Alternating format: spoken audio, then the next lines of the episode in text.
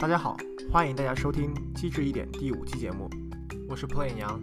我是 YQ。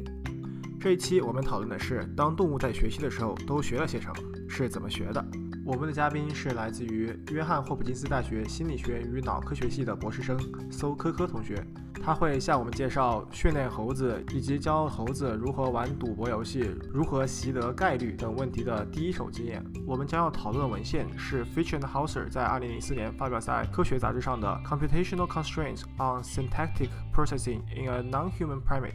和 Murphy 等人在2008年发表在科学杂志上的《Rule Learning by Rats》。那么，我们就开始这一期的节目吧。先来欢迎今天的嘉宾，搜科科同学。嗨，大家好，我是搜科科，我是 Johns Hopkins 博士班五年级的学生。介绍一下非常好玩的研究项目。嗯，我也不确定是不是很有意思。呃，我们实验室在做的是，就是在灵长类动物身上做跟决策相关的神经生理学实验。有没有可以透露的这个一两个项目？呃，如果从很简单的方法来讲，就是我们训练一些猴子来做一些 gambling 的 task。那我们会想要做这个原因，就是因为平常我们每天都做很多决策嘛。但是有些我们的决策它的后果是带来不确定性的。例如说，最近刚开学，然后你在想说，我今天中午要吃什么？你可以去平常你就去吃的学生餐厅，然后快速拿到一个餐，或者是去一个新开的餐厅。但是不确定性就在于最近刚开学，所以如果你去学生餐厅，你会遇到反而遇到很多学生。但如果你去一个新开的餐厅，你又不确定它的品质好不好，所以说你每天做的决策，它可能都伴随这种不确定的结果，这样。但是我们每个人的那个风险态度可能会不一样，有些人他特别喜欢选有风险的选项，可有些人比较保守，他就喜欢选安全的选项。那其实我们就是想要知道说，这些跟风险相关的东西，是我们大脑里哪里在决定的？那你这个东西怎么用猴子来做呢？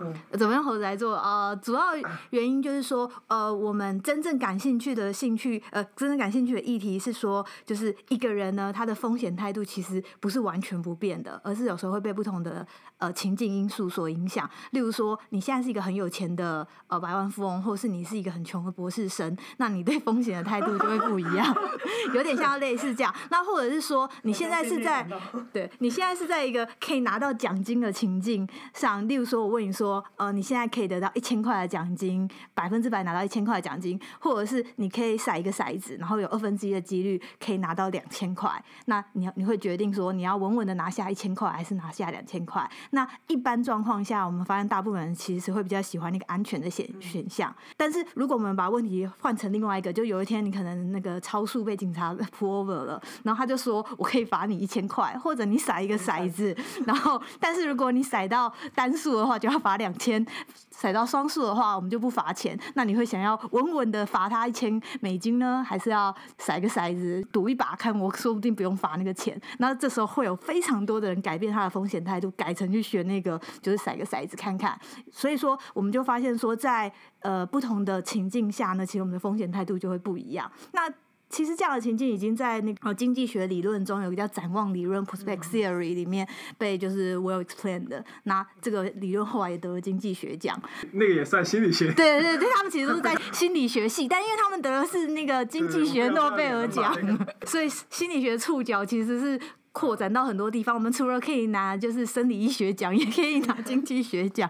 对，那所以说这东西在人类研究上做的非常多嘛。我们都知道那个 fmi 啊，或者是其他的噪音研究都可以做在人身上，在动物身上研究就比较少。其实就像我刚才讲的那个理论里面，就是动物上比较难做一个原因，就是说，例如说我想要知道经济学上的 gain 跟 loss，因为我刚才给你的两个例子，一个就是我可以 gain，就是我可以得到钱；，另外一个是被罚钱。那在动物身上比较难做，就是那个 loss 的。部分，因为以前我们都会觉得说，呃，loss 有点像是一个 negative outcome，所以说好像说我们给那个 动物一些。呃，电刺激啊，或惩罚，好像就是有点模拟了那个 loss，但事实上，经济学上的 loss 是我给了你一个东西，我又把它拿回来，这才是主要的研究问题。所以说，在猴子身上，我们现在如果想要研究一个跟 gain 或 loss 有关的议题的话，我们是加入了一个 token 代币制度，也就是说，那个猴子它要想办法一直。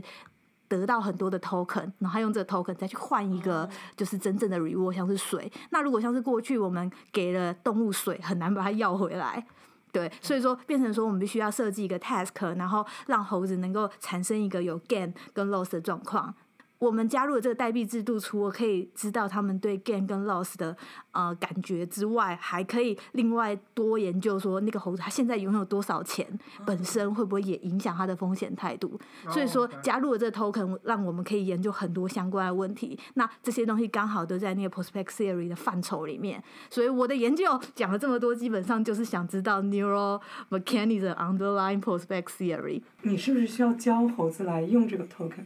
教他这是一个是一个有用的东西。对，所以所以在这实验的一开始，我们会先先让猴子学最基本的事情，就是说有一个 Q V G Q，它代表是 token。那猴子慢慢就会学说我现在有多少个 token。猴子能够学会那个 token 的数量之后，他要学的是另外一个规则，也就是说每次他要收到多少个 token，他才可以真正的换到一滴水。所以猴子他其实最后知道，他在整个 task 中的目标是收集 token 越多越好，而且每次拿到六个。Token 的时候，它可以换到一大滴很大的水，所以它并不是在每次的 trial 中都可以得到水，但是它有更远期的目标，它必须要慢慢达到那个远期的目标，而去换到它真正想要的，就是水的东西。这样，你们一般会怎么 define 这个 neural mechanism of something？其实我们有很多不同的层次，但我们实验室目前做的还是比较简单的，就是我们拿一个电极插到呃动物的大脑里面，然后去收集神经电讯号。那最基本的其实就是我们会把神经电讯号的时间点跟整个 behavior event 都做 align，看说神经在某个时间阶段的 firing rate 或者是它的 spike 的数量会不会跟特定的讯息成正相关。例如说，现在猴子是在 gain 的 domain，就是它现在这个 con context 是有机会赢钱的，或者是它这个 context 是有机会输钱的，这是一个二分的 context。会不会猴子的呃某颗神经的 firing rate 在 gain context always higher than loss context？你们这就是说，你们记录的数据其实就是神经元电信号。对，就是神经元电信号。modeling 的这个这个对象就是它在行为实验中的这种。Task related variables，比如说这是损失还是收益？对，然后也可以是这个选项它的 value 是多大？你要找这个你的神经电信号到底它的这个 spiking rate，这个它和哪个 variable 相关？对对对。然后这是你们要做的事情。对对对。那你们是预先就是扎，已经决定要扎哪里了是吗？嗯，有很多实验室有不同的想法，像我们实验室因为还是比较传统的方法，所以我们是。我们是一根一根电极插，所以我们对，所以我们还会先想清楚我们要插哪里，然后这些东西可能过去文献已经觉得有相关，我们才插。但现在科技发展实在是太进步了，很多人是直接插一个像是 array 的东西，或者 texture，对，就是现在在老鼠身上已经都可以做到，例如说一百乘一百、四百乘四百这种。那对，就是会有 multi channel，或者是呃同一只 probe，然后有 multi contact，对。但是这东西到后来就会变大数。数据问题，对，所以就是你们现在还是说，就是你们呃还是比较有针对性的去找一些脑区，然后就是在这些脑区里面有针对性的收一一些数据，然后看它有没有。对，我们实验室还是挺大的，对不对？对，万一扎错，扎进去没有，那你就那你就这个数据，就比如说你你扎进去你就收数据嘛，然后扎完了之后。你你那个时候你是不可能实时知道这个数据有没有效的。嗯，其实我们在线上的时候会顺便看它有没有对某些特定的做法，就是对，因为我们在 online 的时候就已经可以看那个 spike 了。那假设你是做一些更简单的 visual cue 或是身体的感觉的话，其实你平常就会去动摸。动物的身体去看这东西是不是本身就对特定的感觉有有关系，或者像之前 visual，你就是会秀一些 visual cue，直接去看这神经是不是真的跟这些反应有关，然后它的 receive field 是不是也对应着，对，所以就是会有一些前置的方法。那现在那种 multi channel 的做法，就是听起来风险比较低，你一次插下去总会插到有关的吧？可是到后来就是会变成讯号上很容易彼此干扰嘛，因为你插下去，你怎么知道你记到会不会根本就是相同神经？当然他们有一些 algorithm 会去解决这些问题，但是到后来他们就比较容易用成一些 population coding 的方法去解释这些东西。那主要就是看 trade off，看你喜欢哪一种东西。我们实验室可能就是高风险主义者，就就选择那种慢慢一个一个做的方法。第二个问题就是说，呃，你们要 train 猴子是吧？实际上是需要让这个猴子知道。token 是什么？就是他他要理解，就是学习这个 token，对对。然后他还要让这个猴子有数的概念，对吧？它必须要有六个 token 你才能换，对，对吧？这个这猴子是可以有完整的掌握这种 how many 这个概念吗？嗯，对，就是，所以我们的实验中，例如说，你可以在行为上看，假设我想象说猴子应该要有 token 的概念的话，那这些不同的数字 token 应该在某种程度上影响它的行为，对不对？那我们有一些证据，例如说，我们发现猴子它的 token 数越多的时候，它在下一个 trial 它会更快的 fixation，也就是说，它觉得说啊，我离我离可以换到水已经很近了，所以我赶快开始下一个 trial。这是我们在发现猴子在做 fixation 上，它会有一点改变。那接下来另外一个就是在风险态度上的转变，我们也发现猴子它在比较有钱的时候，他做下一个选项会比较保守，比较不敢 lose。很有意思啊。光讲文化穿鞋了，就是你没得 lose 的时候，你就无所谓，对对对放手一搏。你对有很多的时候，你就哎，这个挺有意思。那猴子它本身是处于一种口渴的状态，是吗？呃，对，猴子一般我们就是会控制它每天可以喝的水量，所以说它主要还是靠着它每天上班来赚它可以喝的水，所以我们的猴子就像公务员一般，每天出门上班，然后再下班这样子。对，但是他们其实是很喜欢出门的，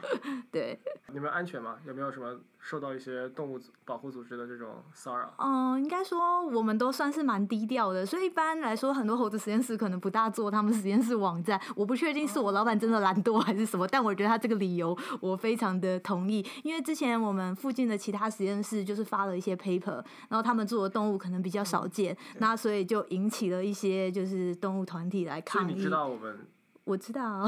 因为前一阵子我们就是不同的几种动物，就是各自都发了一些 paper，然后就受到一些呃媒体的采访啊，或嗯就是 NPR 什么都有做，就非常多一系列的采访。那某一个实验动物，因为真的是特别可爱又特别少见，然后所以他们他们就被骚扰了。他们呃，就是 PETA 已经来校门口抗议过两三次了，然后他们还私下寄信给他们实验室的一个一个成员，告诉他们说，请你们离开这些邪恶的组织。然后还有人的 manuscript 放在那个 bioarchive 上，就是。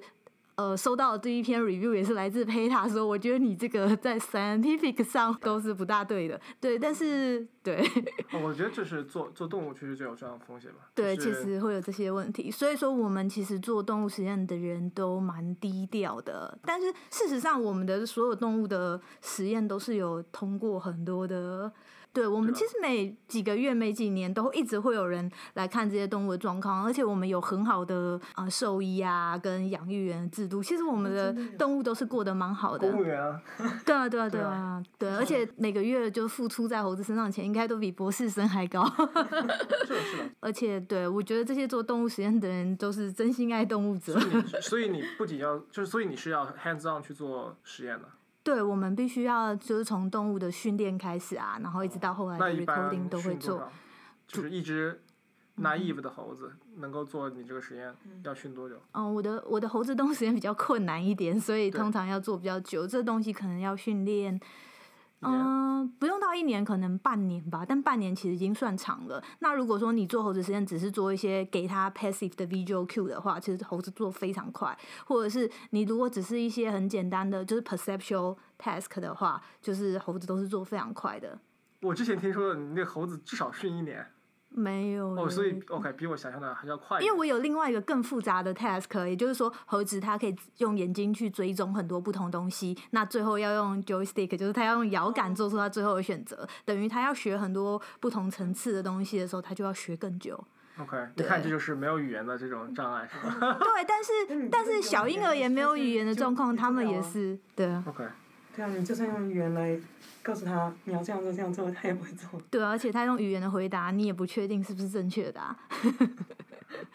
哦，我不是说你用语言那个回答嘛，我是说嗯你用语言 instruct，然后让他就教他怎么做嘛。哦，对，instruct 确实是比较简单。不然的话，你像猴子，你相当于你你这个 stimulus response 它每一步都是要用简单的这种 stimulus，然后它学会一个 response。对，这这确实是一个很大问题。例如说，我之前在给猴子学 probability 的时候，我就觉得这跟人类学 probability 是完全不一样的概念。例如说，我跟人类说这个 Q 代表的是 probability 零点二五，那我们是用数学上来想象的零点，所谓零点二五就是呃一百次里面我会得到二十五次这种想象。但是对猴子而言，什么是零点二五呢？我真的是要给猴子学一百次，然后它中间有二十五次学到，所以说它从 experience 里面学到了 probability 跟 construct 的 probability 中间会有一个非常大的 bias。你知道，就是人类对 probability 的 bias 其实是非常高的，就是人类很容易就是高估小的 probability，低估大的 probability。例如说，就是呃，你去买一个乐透好了。它几率明明就超低，大家都觉得我会中奖。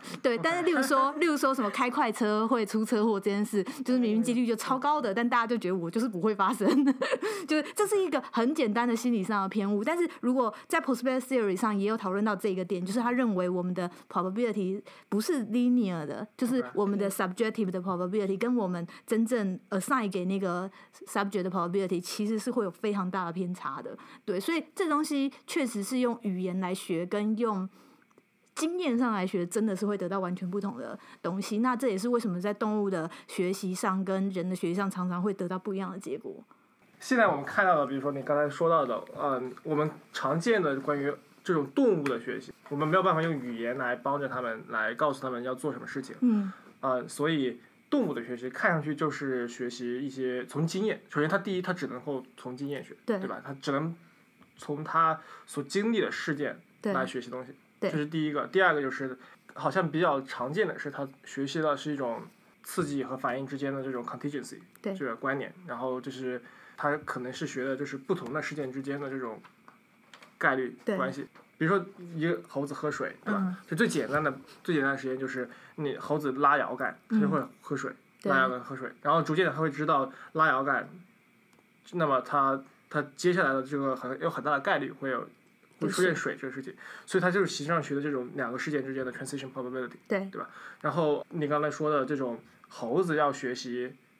概率的这个概念，它也嗯只能通过这种真的是经验上经验学习上去，对吧？它你做一百个 trial，然后你学二十五，对然后其中有二十五个，这个东西还还比较复杂。比如说你如果这这一百个 trial 头二十，这个这二十五个就是 happen to 出现在头二十五个，对那么他他可能不会把这个东西认为是一个百分之二十五的概念，因为它这个它的 em- empirical 的这个 probability 的形成，我们是不知道，他认为它的总体是哪里的。对吧？所以如果你就是二十五个均匀的分布在这个啊、里面，嗯可能会比较容易让他们觉得让他们学到就是百分之二十五。但是 in the end，就是你没有一个很好的方法确定这个猴子真正的学的是零点二五的概率，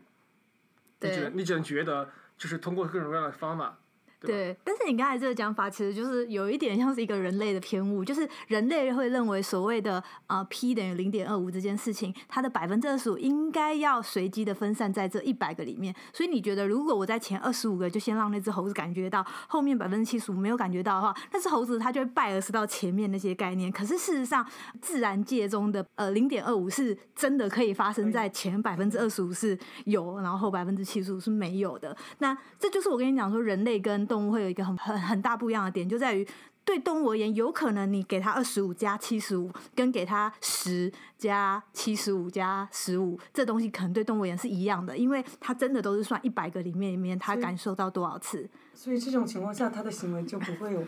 差别嘛，就是对待这个。如如果你想象就是有一只生物，它是真正的对 probability 的算法是像我们数学上的定义的，就是它只算一百次中有多少次，那那二十五次是分散在这一百次的哪里都不关都无所谓都没有关系。对，但人类身上就是会有一个很大的偏误，就是我们对随我们对 probability 会觉得说它应该要随机，但是我们对随机的概念是一个很神奇的想象，对，就是假随机，就是越随机越这两个东西越穿插越好才叫随机，但事实上的随机不是那样，所以这确实是会造成一个不同的想法。对对对我觉得这一点你说的很有道理，我非常同意嗯啊。但是我有一个疑问，就是说，就是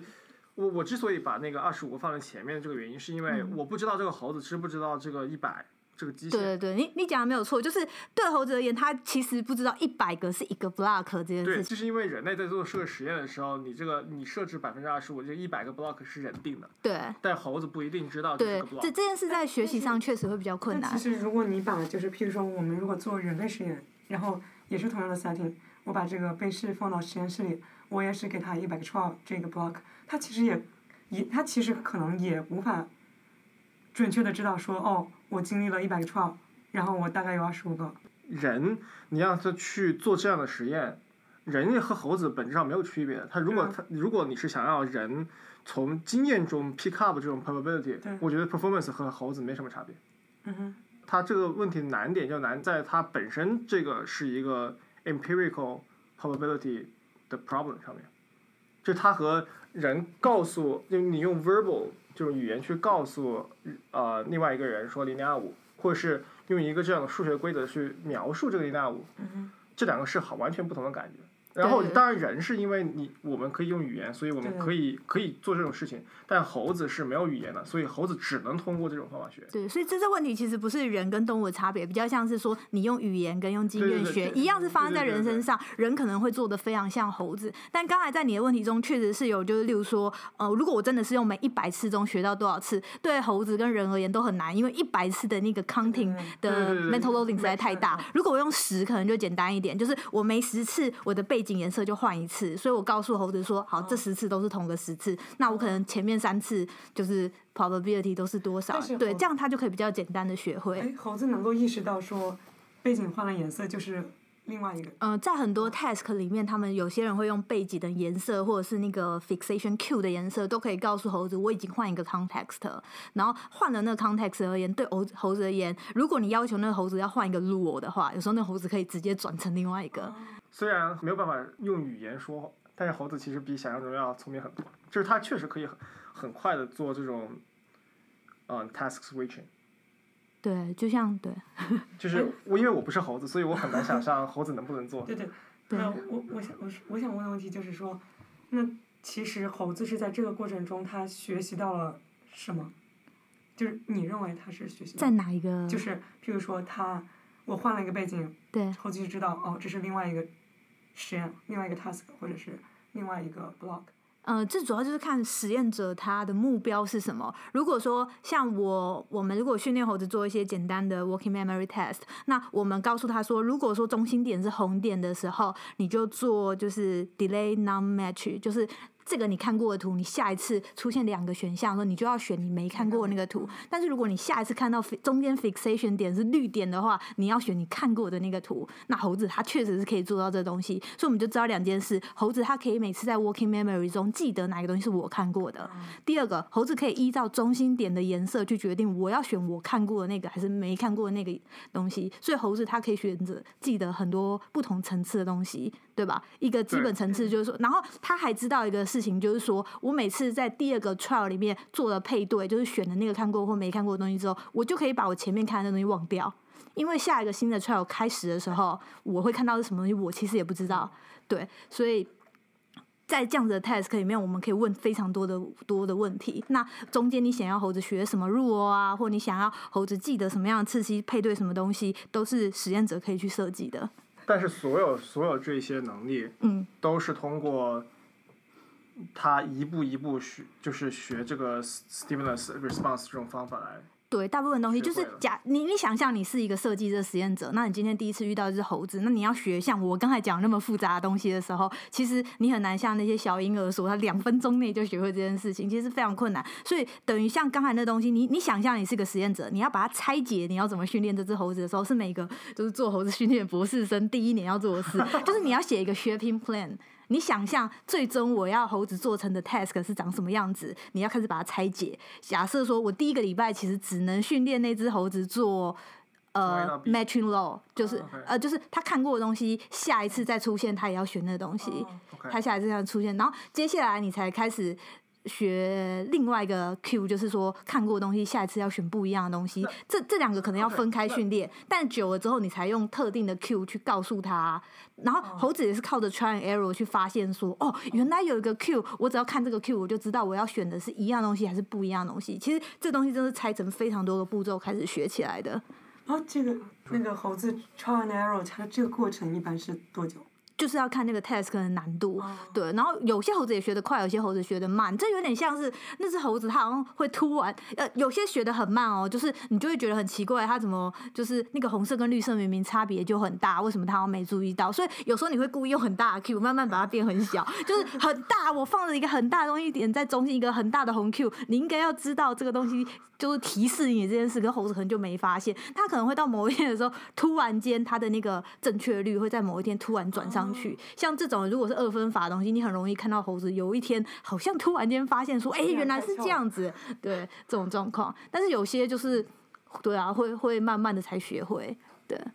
所以就是哇，这个就和我本科时候学这种 behavior shaping，对，就就 literally 就是做 behavior shaping，对啊然后把一个大的这种任务切分成小的。实际上这个大的任务是是每一个小的这种 SR SR 套起来的。对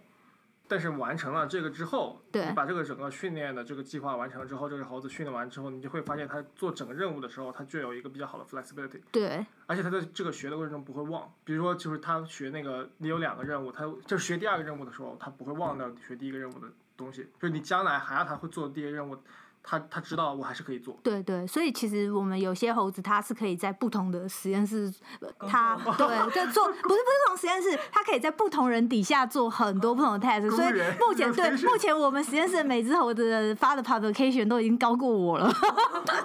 他们每一只猴子可能身上一一人有四五篇 paper，我都非常嫉妒他们。公务员在不同的对他们他们对他们其实是有非常多领多对他们会做很多东西的，而且他们上了什么 task，他好像就想，就是慢慢就会想这个起这个我觉得他要就是做什么。从人的角度来说，你其实上你其实设定的是一个规则，对吧？对但是从猴子角度来说，他从来没有学会这个规则，他除他他每次学会的都是一个小的 SR 的这种 transition probability，但是 somehow 在完成这个 shaping 之后，你会觉得他在根据一个规则来做事情。对，但这东西就是你可以去看说，你觉得它的 flexibility 够不够？当然，就是因为我们是用 SR，always 用 SR 慢慢的学起来的，所以大家就会说，哎，这种 SR 学会的东西跟我们人类学会的东西的概念是不一样的。可是事实上，就是你要评估说这东西背后是不是真的有一个 rule learning 的话，你应该要去看这只动物在这个 rule 上它的区变度高不高，以及它能 generalization 到不同的情境下的能力高不高，对吧？这就是挺有意思的地方，就这就是为什么 rule learning 和这种 statistical learning 或者是基于那种 SR 呃、association 的这种，对我们会认为他们不是一样，因为嗯猴子你是可以看到对，它是需要经历一个这种把大的问问题掰成小的问题，然后嗯必须还原到多个 SR SR 这种关系上面去的。对是吧？就是你最终你看到的这个猴子，如果比如说你训练猴子训练一年，然后嗯啊、呃我是一个新手过来，然后我只看到这个猴子的行为，对我就会觉得这个猴子很聪明，对吧？对它可以看到这个绿色就知道做这个任务，对看到红色就做那个任务，嗯对吧？因为你训练，所以你知道在这个任务背后有很多血汗，就是它对是它是一点一点学会的。对好，现在这个问题就是。猴子的学习的过程是用一种什么方法学习，和猴子最后表现出来的行为嗯哼，他可以用什么方法解释？就我，比如说，我觉得有些人他会说猴子或者动物是不可以用抽象的规则学会问题的。啊，不是说他不不能用抽象规则学习，而是他学习不了抽象的规则。他学习不了抽象规则，同时也就不能用利用那个规则继续学习。我觉得问题比较像是，你觉得动物没有办法用 SR learning 学会一个 rule 吗？我觉得现现在的问题，我觉得现在的问题就是，你你怎么样 define 这个 rule 吧？对，其其实问题就是这样子。像我刚才讲了，就是说对那只猴子而言，他学会了，我觉得他学会了两个 rule，一个是 always match，一个是 always not match，对不对？我觉得这是两个 rule，但你觉得它是 SR，可是事实上，我每次给他的那个 Q，第一个 Q 跟第二个 Q 都是不一样的。今天突然间就是。我看到一个一个新的参观者来，我就拿拿他的脸来当做他的 delay match 或 not match。他第一次看到这脸，但对那只猴子而言，他还是知道他要做的是哪一个 rule 啊。可是你会觉得那个 rule 还是个 SR 吗？因为那个 S 是他从来没看过，那他怎么知道要做那个 R 呢？对吧？我我每次都可以给他不同的第就是 match 跟 non match 的那个图，每次的三个呃每次的两种图都是不一样的。但是他到第二天，他第一次看到那个 S，他怎么知道他要做哪个 R？啊、但是你你所谓 S 是那个颜色的 Q，对啊，这个时候这个时候你就是这个，比如说你那个实验上面，你你给它那个 Q 之后，这个猴子就知道做一个 matching 的这个 task。既然他知道做 matching test，supposedly 他就是知道你不管你的第一个 S 是什么，嗯哼，你都知道你的 R 就是第二个跟第一个相同，你就一个 response；第二个跟第一个不同，就 res 第另外一个 response，嗯，对吧？这个时候，嗯，怎么说呢？应该说你觉得这只动物在 SR 里面它学到的东西算不算是一个 rule？因为一样的问题，我们如果是拿来给人类学，你还是会觉得它学会了那个背后的入窝啊，因为那那入窝其实就是我们人类想象我们写了一个入窝在那边，那那动物用某种方法确实学会了，那你会觉得这个动物它的表现型跟我们想象一模一样的状况下，即使那个猴子用的是 S R 的学法，我们就觉得不是吗？那人类在学这样子的入窝的时候，我们用的不是 S R，那我们用的是什么方法？对，就是设想说，如果同样的 setting 我用来做人，比如说我给他这个 Q，那同样都都是 memory task，OK，就是我给他这个 Q，就是我在这个 trial 那个 trial 之前，我出现的是一个红色的 fixation cross，嗯。然后他就需要选一样的，嗯。然后如果是绿色的，要选不一样的。我一开始不告诉他这个规则，我只是让他来来做这个 task，然后他会做着做着就会发现这个规则，他就会按按按照这个来 respond，对不对？对，对，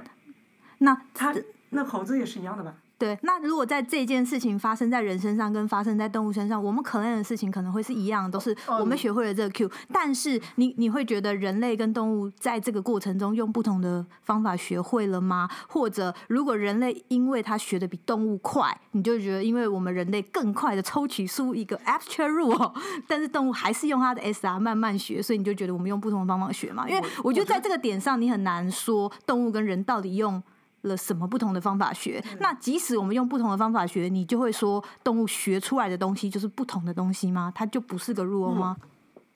不管是我们这几篇 paper 里面，他做的是人还是动物，他首先他并没有告诉这个被试这个小婴儿或者小动物、这个 rule 是什么，他是通过他听到的 passive 听到的，或者是不管是怎样的，他自己归纳出来嗯，这样一个 abstract rule。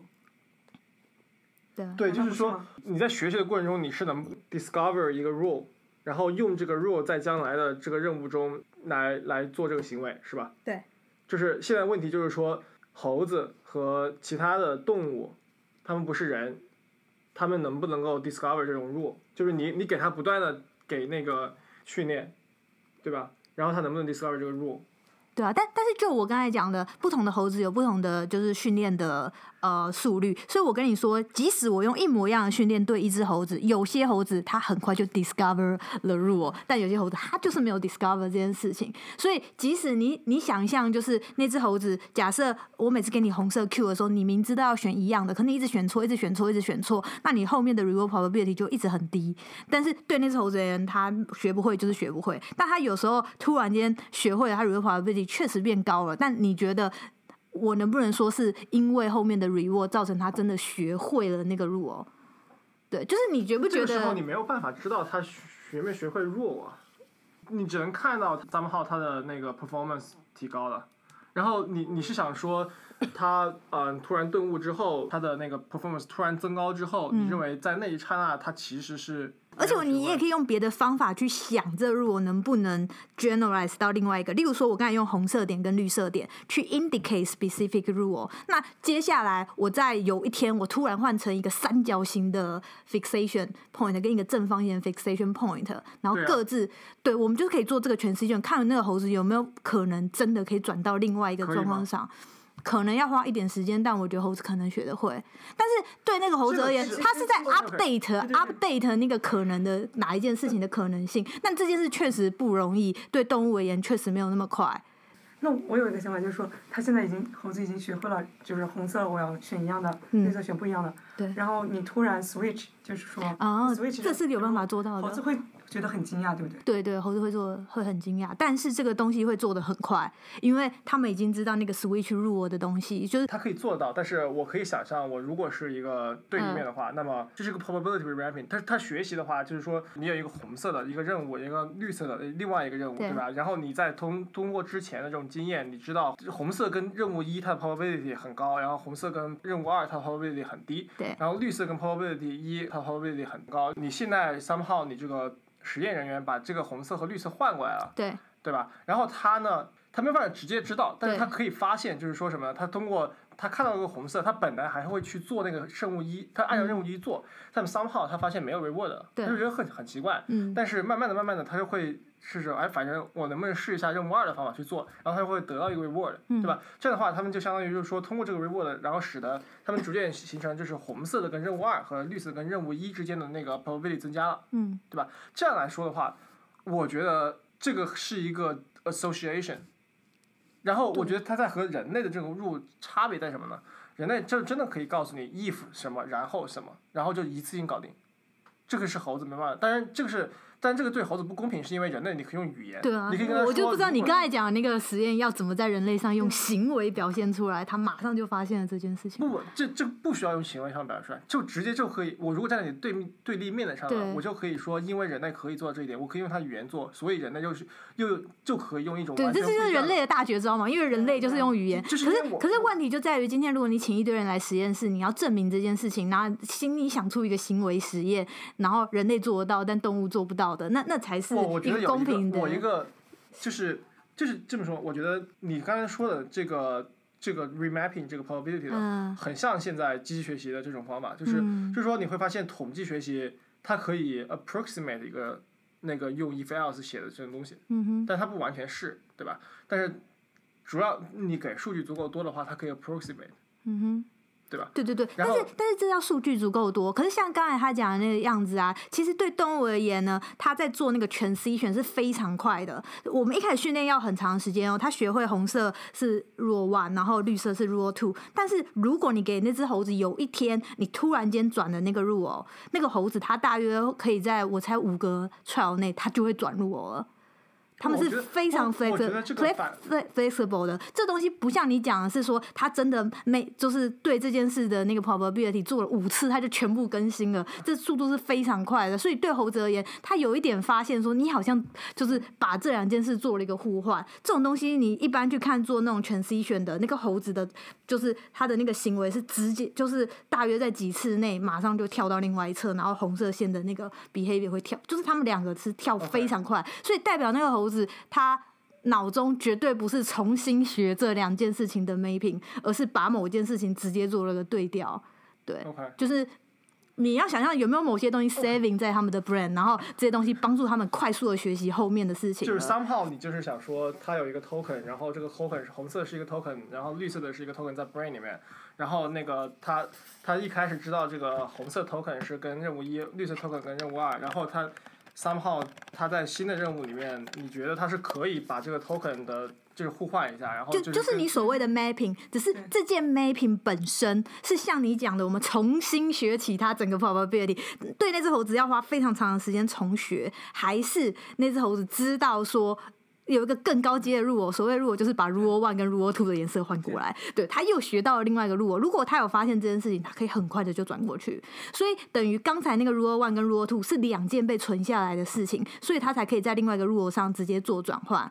你知道为什么吗？而不是重新去说我看到这这件事情的时候要改，全部改掉，全部改掉。对，对那只猴子而言，它像是它已经有了某些前提假设，他已经知道了，所以他可以快速的学下一件事情。对啊，那你就是说猴子这个是可以 discover 一些 role 的。我觉得可以。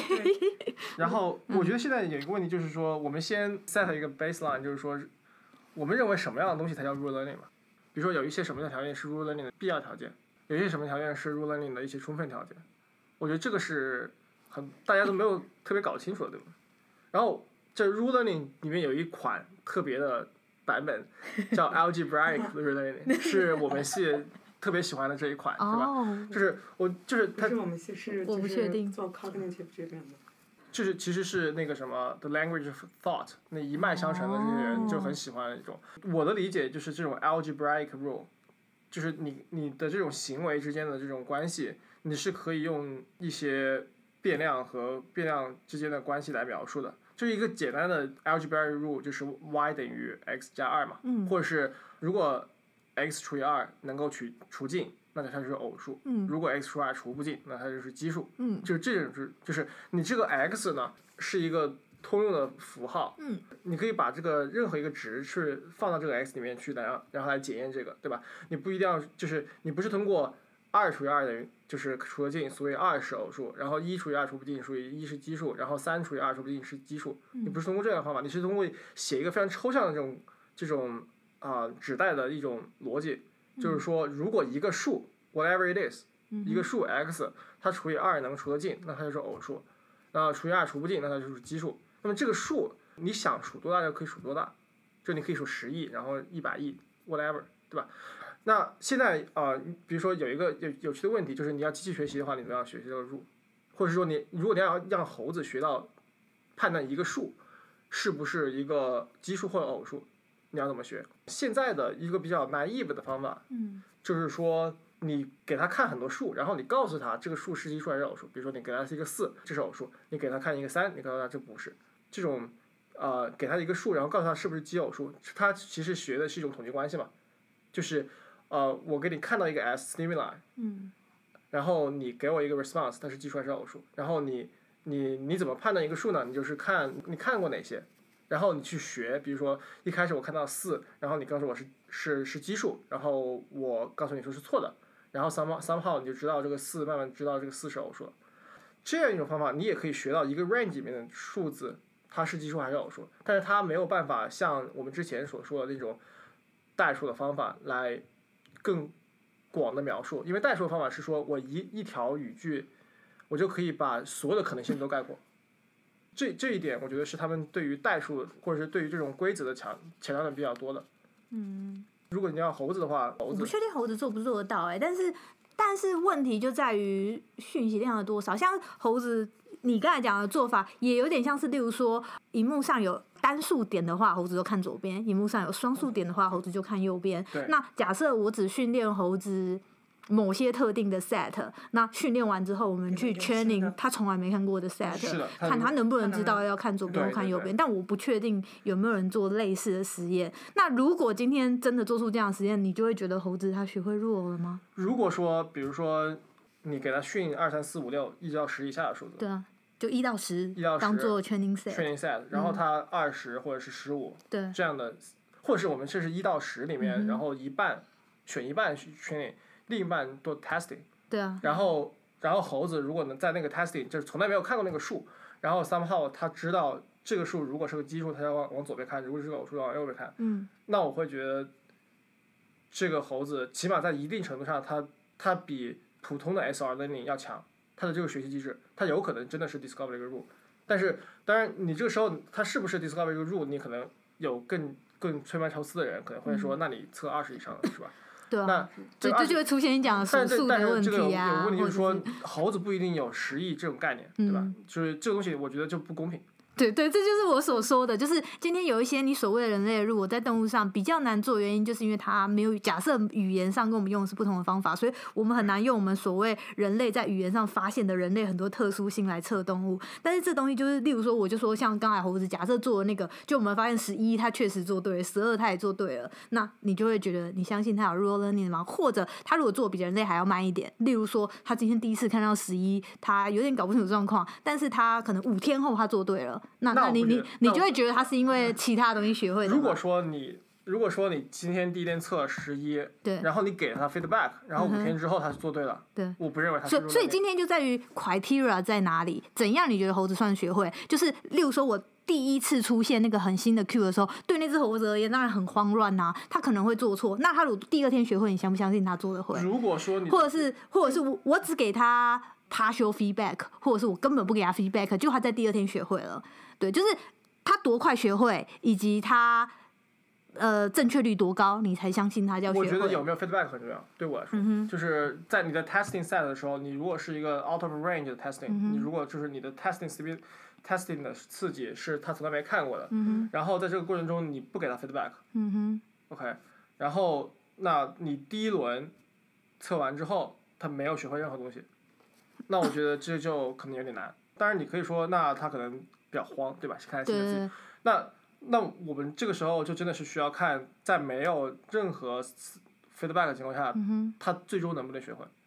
对。那就是你可以，你可以把他抓回去，再去学那个前十个，嗯前十个，就是你永远只给他训练的话，就给了 feedback，、你永远只给他前十个。但是但是你测的时候，你永远不可以给他对对。对，所以所以那东西就是比较麻烦，就是对动物而言，你没有办法在那个测试组，你不给他测太久嘛。因为如果你一直测试这个组，但是你又不给他 reward 的话，等于你直接在降它的 probability 嘛。你知道我意思吗？但是它但是就是不管那只猴子不管对，但是那个 Q 对那只猴子而言，他不管做什么，他都不会得到 reward，所以这件事本身对他来说，他会不做。OK，对，所以这这是在动物学习上比较困难一个点，就是你觉得你没给他 Q，是因为你在 test 他会不会做。可是对那只耳猴子而言，你的 test 对他也是一种 training，因为他会发现他看到他看到这个 Q 的时候，不管他看左边看右边都没有用，对不对？这这个对，这就是所以这是一个，所以今天有一个在动物身上很难做的是，你找不到好的 measurement 去测你想测的东西。就是你不能够做到你测而不训它，就是就是你你你的测试一定会成为一个训练。对，因为你就是在 decrease 这个 Q 得到 probability 的东西。这是 SR 所有 SR 对的里面很一个很大的。对，所以这种东西，如果你想要测这种，你觉得猴子要突然间在我一加入一个 Q 的时候，突然出现一个很新的概念，这东西它其实。很耗猴子，因为每只猴子就只有那几个关键时刻，就是、哎我我今天终于要开始 test 了，那一次一失败，这只猴子就掰了。那那你前面训练就等那我觉得这就对，这这这这在做老鼠身上会比较好，因为老鼠是用很多 N 的嘛，所以说其实老鼠一一只失败就算，那猴子如果你这样做，所以我觉得老鼠，我觉得老鼠身上可能做得到、哎。哦，你是说这个 N 足够大，你废掉一只老鼠，你还你可以看对你，你可以看 probability，例如说十只老鼠里面有八只学得会，而且每只正确率可能有六七十，这样就 OK。但是对猴子而言，就是你一只，就是他在那一天很关键的那一天没学到之后，这个 Q 对他而言就是一个非常讨厌的 Q，discuss Q，因为这 Q 就伴随没有 reward，他干嘛做呢？你知道为什么吗？就是等于你想要测试的那些组，对，所以我自己的 test 课里，我自己的实验中也有某几个是我们想要知道他突然间见到一个东西的时候做的状况怎样。我们现在一直不敢上，因为那一天失败等于后面就失败。所以说，对猴子而言，目前比较难做的研究就是 learning 的研究。我们目前大部分猴子做的东西都是 well trained 的猴子，等于说我们先确定一个猴子它一个东西做的很好，我们再开始做 recording。那就会很多人问说，为什么不在猴子身上做？learning 的东西，因为其实猴子 learning 很长嘛，你要嘛就是要记很长的东西，而且你哪一个时候知道猴子真的叫成功 learning 了，其实都是很花时间。但是目前这块现在很多人开始投入进去做了，只是过去就就实际上 learning process 本身其实是很难研究的。在猴子上面的诟病就是大家为什么都不做 learning processing，就是 learning 怎么慢慢的改变，怎么慢慢的学会怎么去做。但这这这件事情在老鼠上做非常多，可是做在猴子上不容易做，就是因为一只猴子的成本太高了，而且对你作废了就作废旷。工费时，对对对，就像我刚才讲那个状况。哎，那你能不能就是说，就是我们把代数规则降一级，就是说，它啊、譬如说你之前已经教会猴子说啊，它要收集这个 token，嗯但是呢，我们可以想象这个 token 底下有不同的 type 嘛，然后你再给它新的 type 的 token，它还是能把它当做一个 token，就是说它啊，你建立一说换一个 Q，对然后来代表那个头，我觉得应该有办法其实代数。规则它本身它最基本的是你要有一个 variable 的概念，或者说你有一个 concept 的在那里，嗯，对吧？那猴你觉得是猴子是有这样一个哦，之前就是最牛龙啊，就是有一个团队，我老板给我了很多 paper，就是他们就是在做猴子有没有数字 number，德呃，汉吗？是德汉他我不？记得了耶但是他们发了非常多 paper，然后在人跟动物身上在做，然后他就是给那个动物就是数呃点点的一二三四五六七哦，看 IPS 六颗，点，然后。我忘记哪里了耶，然后也有数字的，一二三四哦五六七 symbol 的。然后跟点的数字的，然后或者他用一些很奇怪的符号去代表一二三四五，还可以用中文一二三四五六七，然后他就发现就是对那只猴子而言，它都有办法，就是就是特定的 neuron 用不同的 distribution 去哦，encode 我觉得不同的我我数字，可能对这个有印象。我觉得那个，我觉得我就是对啊，我们做这边做 baby baby 的，可能对那个有有有看法。会有 啊哦会有看法吗？对，因为因为他刚好是做 number 的，然后我就想说而且而，且是做那我我应该是但他发很多篇很好的 paper 哎、是是应应该其中有一个大老板是德汉，那个有可能一个法国人一个法国人，那个很有名的做那个呃做做数字的然后嗯对我觉得猴子和数字就是猴子有很多时间他和英文是可以学 symbol 的，对啊。嗯。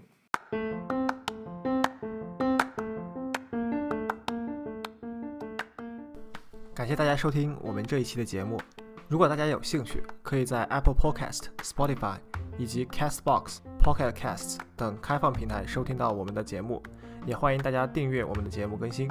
国内的朋友可以在网易云音乐、喜马拉雅和国内的 Apple Podcast 找到我们的节目。节目在国内的名称会是机智一点（括号 CN）。如果大家对我们讨论的主题和文献感兴趣，想知道更多详情的话，大家也可以在我们的网站上找到更多的节目相关信息。我们的网站是 y2intelligences.com，同时我们也会在公众号“午后的笛卡尔”上更新节目信息。我们也有 Twitter handle y2intelligences，和 Facebook 主页，也欢迎大家给我们写邮件，分享想法、推荐文献和讨论嘉宾。我们的邮箱是 y two intelligence at gmail dot com。那么大家下期见。